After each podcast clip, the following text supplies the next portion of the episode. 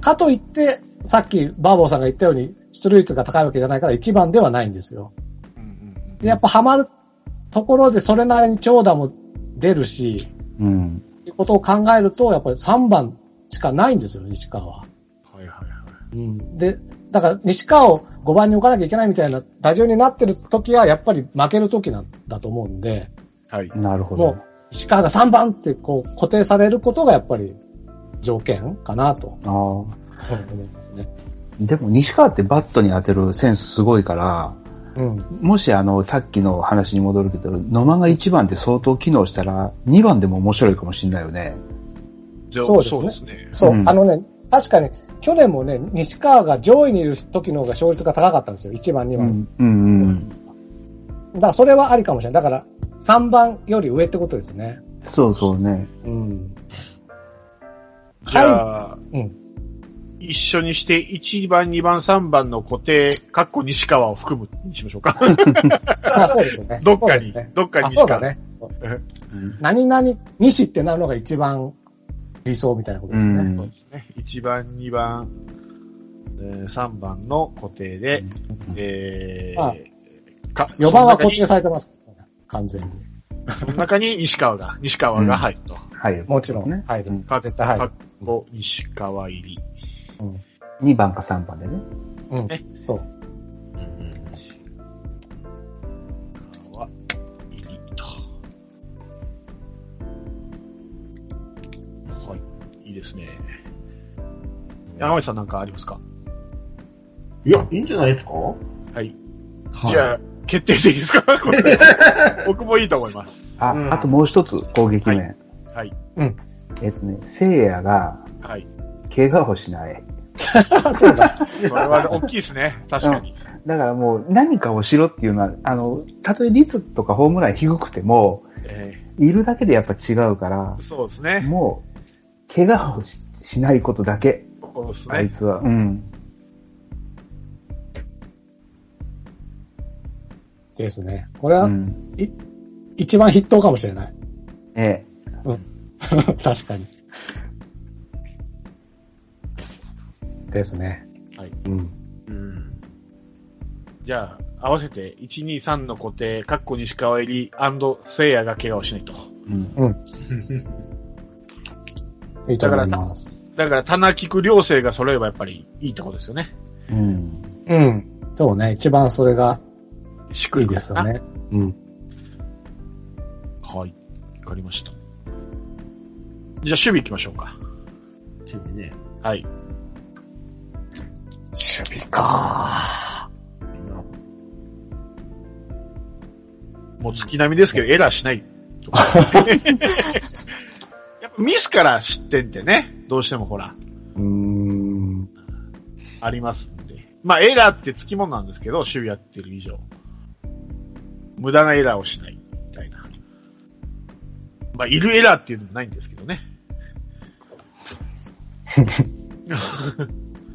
なんでしょうね。何なんだろうね。うんだからまあ、要は危ないのが三塁とレフトってことですよね。多分今年は。うん、センターラインは読めるからね、ある程度。コウスケがいるという前提で言ってるけど。はい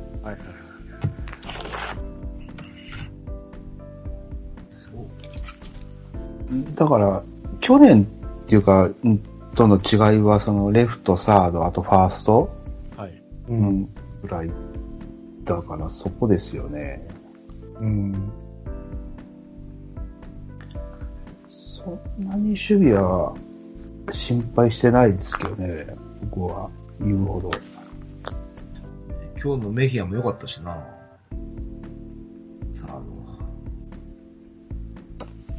まあ、サードの守備率を9割8分ぐらいにしてくれっていう感じかな。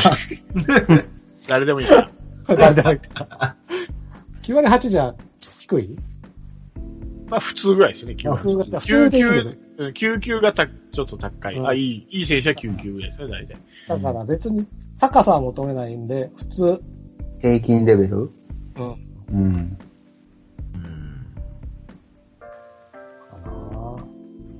三塁の守備守備がへ平均レベル。平均？ってちょっとざっくりしますね。守守備率も、だから、平均備かどんぐらいだよね。安定している。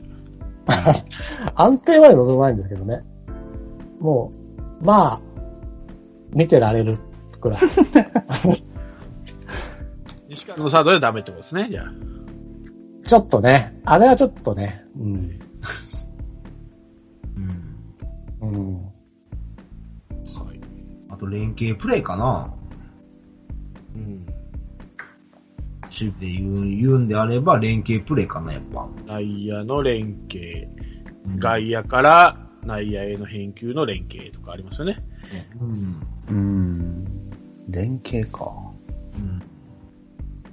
そう。き去年それが引っかかったかなと思ってね。連携プレーの確実性うん。プレイですか。結局、連携よりもダイレクトに返す方が多かったから、だからランナーが進みやすかって、結局ピンチ招いたっていうシーン何回もあったから、やっぱ連携かな。うん。それはなんでですか？やっぱり小園とかになってたからってこと？いや、じゃなくてね、もうなんかね、まあまあ、ひ、まあ当たりの都合もあるんやろうけど、もうそこ、もうなんかバックホームに投げる癖なんかな？なんかようバックホームに返球するシーンが多かったからね、集計があんまなかったというか、その、次のランナーを止めるとかいうのじゃなくて、もうなんかもうホームを刺す、行かせないっていうなんか返球が多かったように思えてね。だからランナーが進んで、次にまた点が取られていうパターンが多かったな、イメージがあって。外野手が闇雲にバックホームしてたってことですか？うん。そそれは、やっぱりなんかね、西川とか慣れてなかったとかあるんですかね？う。あるかうん、連携の、あれが、やっぱ、やっぱ練習しなかったのかなっていうのもあるかな。と、連携プレート、今回はやってもらって、欲しいなと。なるほど。う。うんん。ですまあね。確かに小園の時とかちょっと目についたのはいくつかあったけど、うん。うん、その辺もあれなんだよね。連携の話で言えばやっぱりそのショート、セカンドだから、コウスケと菊池がハマればそこはかなり解消するのかもしれないね。そうですね。うん。まあ、エラーにしても、うん。コウスケが入ってくれれば、ううんん。小園の時よりかは減る可能性が高いですよね。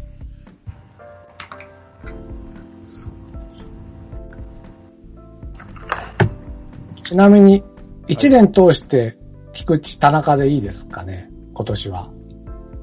それとも、小園とかあ新たな人を？まあ、コウスケ次第じゃないですか？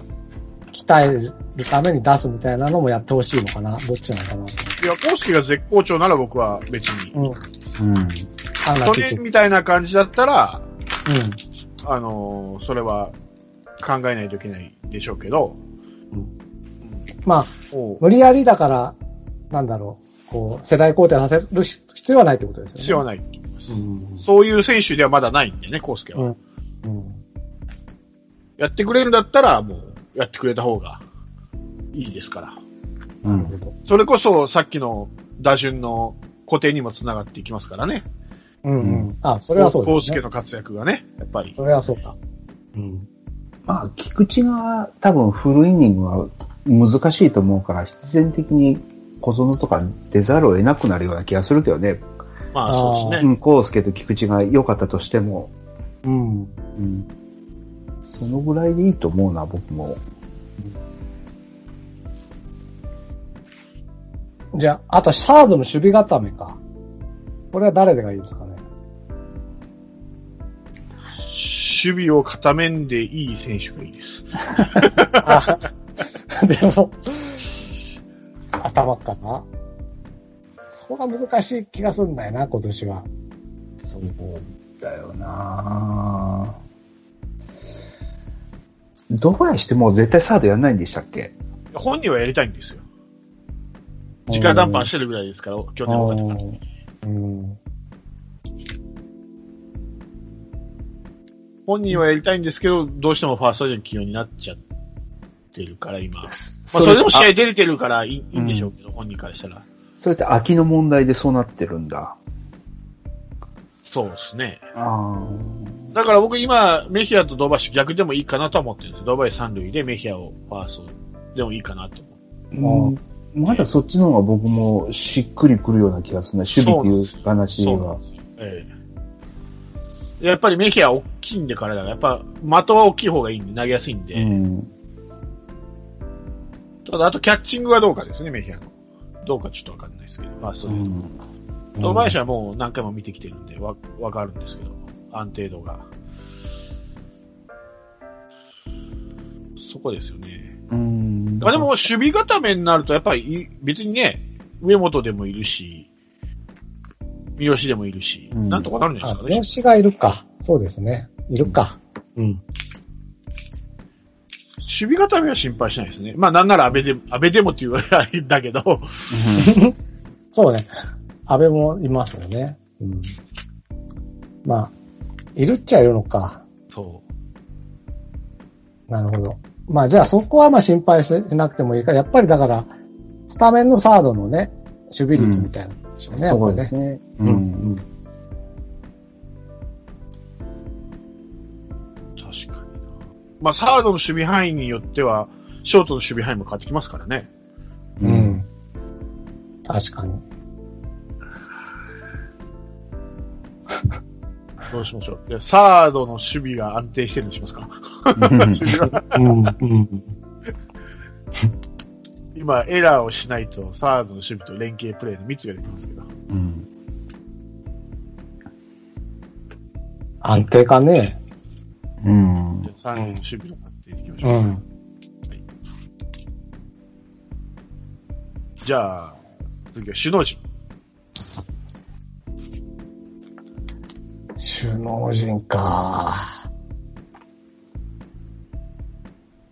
作戦的には、僕ちょっとちゃんと見てないんですけど、笹岡さんっていうのは手堅い感じなんですかね、やっぱり。今見てる感じではわかんないです。あ、わかんない。ずーっと試してるんで、今は。うん必勝パターンが見えない。まだ、笹岡さんの。すごく、なんつうんだろう。ヒットエンドランとか、盗塁させるとか、動く感じではないでしょ、でも。ないですね。うん。それはどっちタイプがいいのかね？優勝するには。難しいなぁ。らしいか。あーまあでも、カープ的に言ったら、こう、機動力野球っていう、うん。好きあらば次の塁を進むみたいな感じだったじゃないですか、3連覇してる時って。うん、そう、そう、そうでしたね。そういう感じの野球をやるのか、もう本当わかんない今、笹岡さんどういう野球やるのか。うん。お試し期間が長いんで、本当わかんないですよ、今。うん。まあ案外、そうやって見せてないのかもしれないですしね。うん。死んだふり作戦かもわかんないですからね、今ちょうど。シーズンが始まったらドーンと、なるかもわかんないし、わかんないです、今もう。これ、これが笹岡采配っていうのがわかんない、今。僕には。セリーグのじゃあカープ以外だと、原さんはどっちタイプなのかな？他の監督変わらないでしょ。まあ、うんヤクルトが監督変わったんでいやそうそうだからどうなるかわかんないけど、んそれが多分大きく変わんないと思うんですよ。選手が変わってない。だから、原さんは、動く方でしょ？うん。ラミレスも動く方だよね。うん。矢野さんはどうだったかな？矢野さんはガッツしか印象ないんだけど。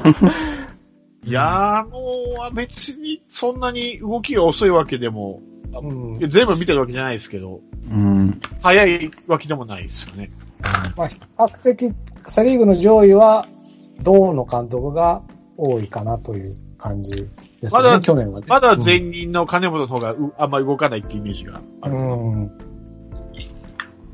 うん。ああ、1年目だから難しいけどね。うん。ルールがわかんないな。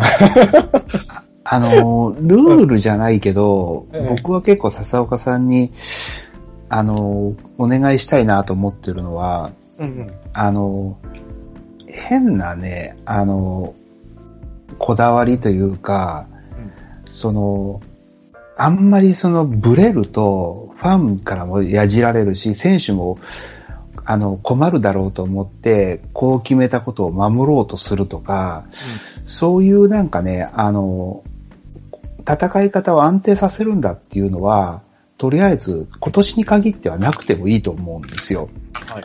だからあの、いろいろ試していいと思うので、うん。まさに朝礼誤解でもいいので、はい。ぜあの、前の試合はすごい動かなくて成功したんだけど、次は動いてみようとか、はいはいはい。ちょっとその時、その時に応じて、ちょっと、あの、い悪い言い方すればブレてるんじゃないかっていう批判も出そうなことになるかもしれないけど、今年はね、その、ブレてもいいからいっぱいいろいろやってほしいなっていう印象があるんですよ。うん。うんうんうんうんだから、あの、どうしても今までカープファンって尾形さんとか野村健次郎も結構こういうやり方って決めたら動く、変えない人が多かったんで、やっぱそういうのって軌道修正にもすごい時間かかるっていうイメージがあって、まあ、ハマれば3連覇とかするとは思うんだけど、はいはいはい。うん。笹岡さんはちょっといろいろ柔軟に、うん、い試してほしいなっていうのはある。はいはいうん。多種多様な采配という。そうそう。ね。だから軸がブレても全然いいかなと思う。その時にベストと思うのを選んでほしい。そうねはいはい。うん。まあ、笹岡さんに限らずですよね。だから今年、横山コーチも新しいし、うん。ね、浅山コーチも打撃コーチとしては、一軍打撃コーチとしては初めてだしっていう人が。多い。バッテリーコーチもそうか。そう。でうん。しかもその、今年ってそのシーズンの開始とかも今までとないから、ちょっとイレギュラー続きなんですよね。そうですね。うん。うん。だからちょっと今年は、あの、そこはファンも、さっきファンの、後でファンのとこでも言おうと思ったんだけど、その辺は、あの、変に、首脳陣にもそういうなんか安定したものを求めるんじゃなくて、はい今年に限ってはもう、あの、継ぎはぎでもいいから、その時その時のベストと思うことを思い切ってやってほしいなと思う。はいはいはい。うんなるほどですね。うん。それはいいと思いますね。はい。うん。他なんかありますか？首脳陣。首脳陣ね。うん。まあ、やっぱり、とはいえ、一番長くというか、ず、野村健次郎から言ったかな、コーヘッドコーチですよね。うん。うん。これはやっぱりずっとい一本、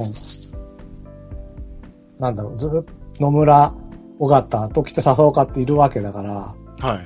あこの人は逆に安定してしてほしいというか、うん。うん、なんつうのかな。その今今までの、その野村野球、岡田野球のいいところは、ちゃんと笹岡さんに伝えていってほしいって感じはしますけどね。まあそうですね。うん。コーヘッドコーチの、うん。何にしましょうか？名参謀ぶりみたいなことですか？名わかんないけど。うんさうん。うん。あとは若いからね、みんな。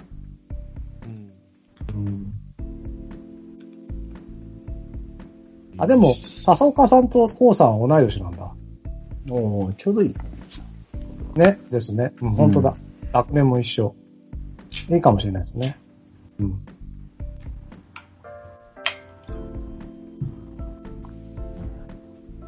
はい。まあ僕はあと、あれですね、選手の、さっきの変なこだわりじゃないですけど、その、まあ、前任の尾形監督の悪口言うわけじゃないですけど、その、なんていうんですか、今調子いい選手を外して、いつものメンバーで固定するようなことはやめてほしいかなと思って。例えば今で言うんだったら、松山が復帰したらすぐ松山を使うとか、堂林を外してって。もう調子が堂林ならずっと使ってほしいっていうのが僕の中であるかな。前は、調子いい選手を外して、調子の悪い松山をそのまま使うみたいなことがあって、またしばらくして松山2軍にトンボ帰りみたいなかパターンがあったので、そこはやっぱり、今ハマってるんだったらそのまま使ってほしいですよね、その選手。うん。それがこだわりを捨てるってことなんじゃないですか？そうなん、そうなん、そうなん。要は。うん。うん。だからさっきの、あの、補足ですけどね、ちょっと。うん。うん。もうどうしてもそういう、結局どっちのためにもならないんですよね。調子が上がってない選手は無理やり使われるわけですし、調子の良かった選手は外されるわけですから。と誰のためにもならない采配だと思うんで、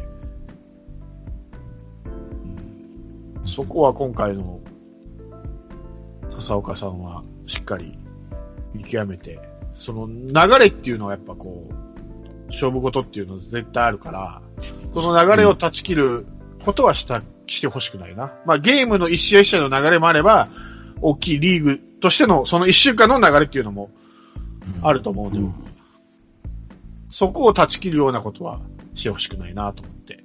うん。うん。ね、はい。それがまあ結局まあ多種多様な采配にまあ含まれる一つのあれなんですけどね。うん。もうこれって決めないっていう。ぐらいですかな、僕は。ですね。はい。はい。じゃあもう多種多様な采配ということにうん。します。首脳陣は。はい。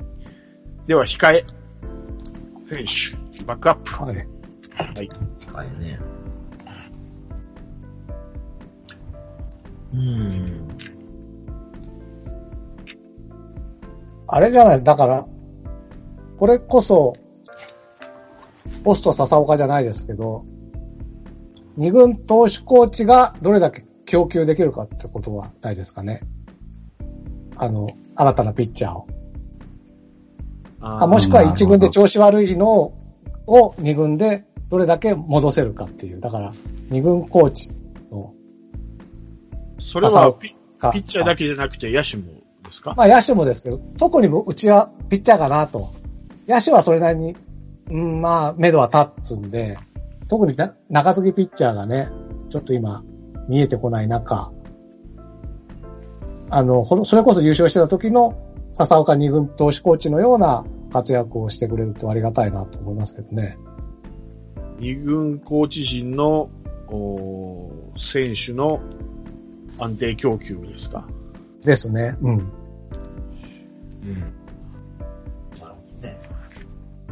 まあ、控えってことになるのかちょっとわからないけど。まあ、ひうん。大きい意味では控えですよね。うん。うん、別に一軍だけっていうわけで言えば、うん。一軍だけで野球やってるわけではないので。はいうん。うん。はい、いいと思いますよ。ええはい。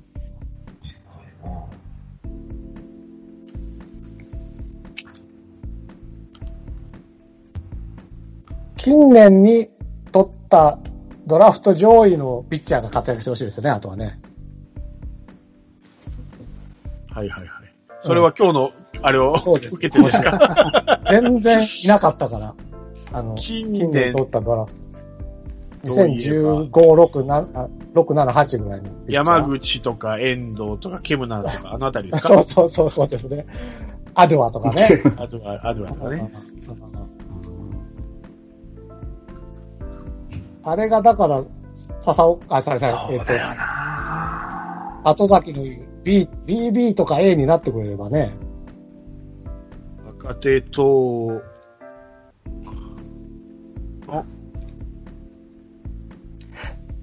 斎藤は結局、投手陣の中継ぎの誰か対等とかみたいと一緒、被るっていうか一緒のところがありますよね。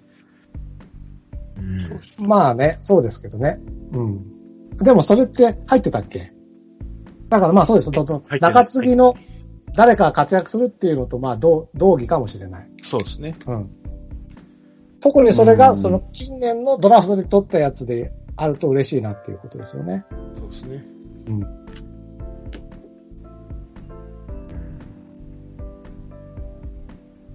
かなぁ。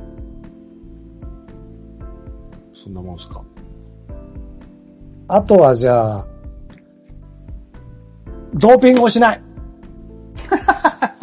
えっと、じゃあ、若手同士の対等は、えー、軍の,、えー、のコーチ陣の選手の安定供給に俺は含まれると思いますので、うん、うんこれにしましょうかね。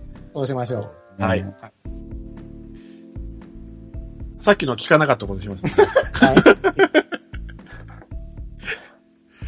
はい。フロント。フロントまであんの？ねいや、え変えてもいいですよ。何か違うのします。あとフロントとファン。フファンにします、先に。ファンどっちでもいいですけど、どうしましょうか。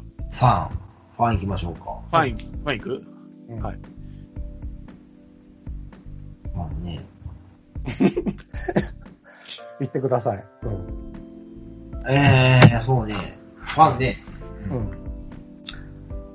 みんなで矢印とか？そう。あ、先週そんな話してましたもんねそうそう、いや、僕もね、さ、さっきファンって言ったのは先週の話がすごい引っかかってて、うん。負けたりしてたり、続いてた時に、うん。どういう対応をするのがベストかなっていうのは、すごい実は引っかかってるんですよ。そうですね。はいはいはい。うんだから、負け始めたら、その、それに対しての抗議のために行かないっていうのもなんかちょっと改めて考えるとおかしいような気もするし、う、うんん。だからってすごい矢印を飛ばしたら選手が発奮するのかって言ったらまたそれも微妙だし、甘い顔するのもまた違うような気もするし、何がね、うん。その、お互いのためにうん。より高く行くために何を、どういう対応をするのがベストなのかってちょっとわかんなくなっちゃって。まうん。でも多分今、バオバオさんが挙げた3つ、全部じゃないですか？全部が、その、まんべんなくいることがいいんじゃないですか？もうみんなが最後まで行って応援するわけでもなく、もう見切りをつけて帰る人は、帰る人が、まあ3分の1ぐらいいて、しっかり応援する人が3分の1ぐらいいて、矢印のが3分の1ぐらいいてっていうのがやっぱ、いいのかなと思って。どっちかに一つに傾くっていうのは、うーん、健全ではないのかもしれない。もしかしたら。まあそうですよねう。ん。だからそういうことを容認できる空気っていうんですか。まあ、ファンの意思表明ですよね。うんそうそそうですね、うん大事なのは。ファンが、ただ単に、その、そうですよね。ただ単に応援するだけがファンでもないし、批判するだけがファンでもないしっていう。でもそれがいろいろな自分の考えはこうだからっていうのが出せるファンの、なんていうのかな、あれが表明できる方がいいですよね。だから、矢印と叩くわけでも、っていうのも良くないだろうし、う。うん。うん別に高高く最後まで応援するのも、それはファンのあり方の一つだろうし、そうですね、確かに。ファンの意思表明ですかね。うーん。うん。意思の死って思うだったっけ？志すだったっけ？意思証明の死は思うだと思いますね。うん。強い意志とかじゃなくて、こっちの気持ちを、の、伝えるみたいな意志は多分思うじゃないかな。うーん、そう、だ、でも今のバーバさんの話は、僕も聞いそうです。おおえわかる永遠のテーマ永遠のテーマじゃないけど。そうそう。いや、確かに、この話って実はそのさっき流したフロントとも重なってて、あの、去年 B クラスに落ちて、で、今年も、もし B クラスになっても、あの、相変わらず超満員でさ、あんまりネガティブな話が出なかったら、やっぱりフロントって、あ、それでいいじゃんになりがちなんですよ、カープって今まで見てたら。そうですねってなった時にどういう意思表示をファンがしていくのがベストで、それによってファフロントがどう思ってもらうのが一番いい形かっていうのが、ファンとフロントってすごい一体だと思ってるから、その相関関係としてね。そうですね。うん。でも、難しい。だから、この前の話してて本当わかんなくなっちゃって、ただカープファンってあの、阪神とは違って、やっぱり弱かった時期は人入ってなかったですよね。だって、すんなり球場のチケット当日でも取れたし、じ神宮でも取れたし、あの、広島球場とか松田行っても取れたし、ああ、それに関して言えばね、僕ね、あの、松田ができてから、うん。ちょっとステージが変わっちゃったような気がしてるんですよ、スタジアムが、松田スタジアムが。うん。うん。あの時からなんかカープがどこでも全国的にあの盛り上がりを見せてったから、うん。松田ができてから100があんまり入っ、まあ最初は入んなかったか。でも、2012年ぐらいまではよく行ってたんですけど、うん。そこまではね、本当当日にちょろっと行って変えたんですよ。で、変えたよね。そんなに満員でもなかったし。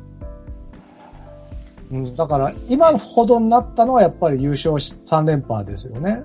うん。で、これでもし低迷ししても、まだチケット取れないみたいになると、まあちょっとまずいと思うけど、もう多分、低迷したら減ってくんじゃないかっては思ってるんですけどね。なるほど。まあ、それも一つのファン、ファンの意思表示だよね。ああとあれや。ぼ僕が広島にいる肌感覚で言うと、やっぱり黒田が帰ってきたのが大きいですね。うんうんうん。15ですね。で、でも黒田が帰ってきた2015年は、そこまででもなかったんですよ。まだ、まだいけたね。まだいけたんですよ。うん2016年なんですよ、やっぱり。で、まあ2016年ってシーズンが始まってないからまだ優勝するかどうかわかんないし、時だったんで、しかも前剣が抜けた後だったのでうんうん、だけどあの時なぜか売れたんですよ、すごくチケットが。うん。で、ちょっとカープ女子っていうのもね、ちょっとブームにも乗っかってた、ちょうどその時が2016年だったので、うん。あの辺からですね、で、下手に優勝しちゃったもん。まあ、下手にって言い方よくないけど、優勝しちゃったもんだから。うん。余計17、18とチケットが取れなかったですね。やっぱ黒田が大きかったです。う。うんん。荒井よりやっぱ黒田かな。うん。まあ、それはそうですね。こ東京でもそうでしたね。神宮、横浜取りづらくなったらやっぱり2015年が。そう、だから黒田と大か大きかったんですよ。しかもうん、プラス優勝しちゃったんで。うん。だから、阪神ファンほど僕は広島ファンって優しくないと思っててね。うんうん。だから、うーん、まあ、もし低迷したら減ってくんじゃないかなって思ってるんだけどなその別に、そんなしん、まあ、それがし心配するしないって話なのかがちょっとわかんないけど。うん。あのー、その減っていくっていうのは確かに若干あって、あの、うち会社でやっぱり、あの、年間指定って買ってるんですね、会社で、福利厚生。はいはい。で、まあ、社員に、まあ、こう、へ、配っていくんですけど、今まで、その、カープが優勝するまでとか、2012年とか13年は、うんその、うん社員に配るんだけど、2週目、3週目があったんですよ。2回目チケットも。まあ基本的に1人1回なんですけど、うん。1人社員。要は、行かない社員がいるから回ってくるんですよ、余ったのが。うん。だけど、2016年ぐらいから余らなくなったんですよね、それが。うん。1回しか会社の年間していけなくなったのが、去年の2019年は2回目があったんですよ、久しぶりに。ってことはやっぱり減ってるんですよ、やっぱり。あの、行かなくなってるっていうか、チームがああいう状態になってくると。うん。